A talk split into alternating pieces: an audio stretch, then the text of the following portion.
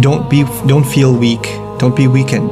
No matter what you do, things aren't changing, things aren't getting better, or your best attempts have failed, and now you feel incapable of succeeding.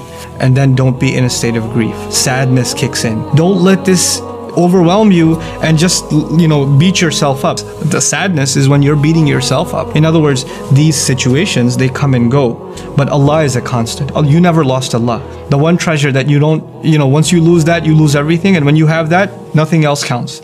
Nothing else is a serious loss.